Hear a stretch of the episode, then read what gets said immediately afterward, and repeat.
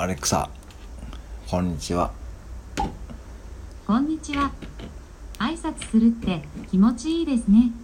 はい今日は何の日ですか？アレクサ今日は何の日ですか？1961年の7月30日、東宝株式会社制作の特撮映画モスラが公開されました。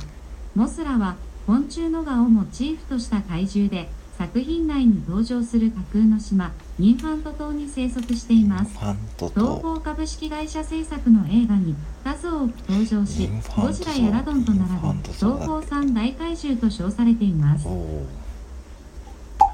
アレクサ何か面白いこと言って。何かお探しですか？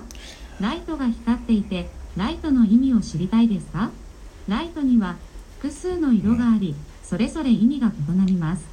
意味を知りたい場合はアレクサ黄色のライトの意味は何などと聞いてみてください。はい。アレクサ黄色のライトの意味は何？通知がある場合は黄色の光でお知らせします。通知の内容を聞くためには通知は何と言ってください。ん？アレクサ通知は何？通知はありません。ないんかい。ないんやね。はい。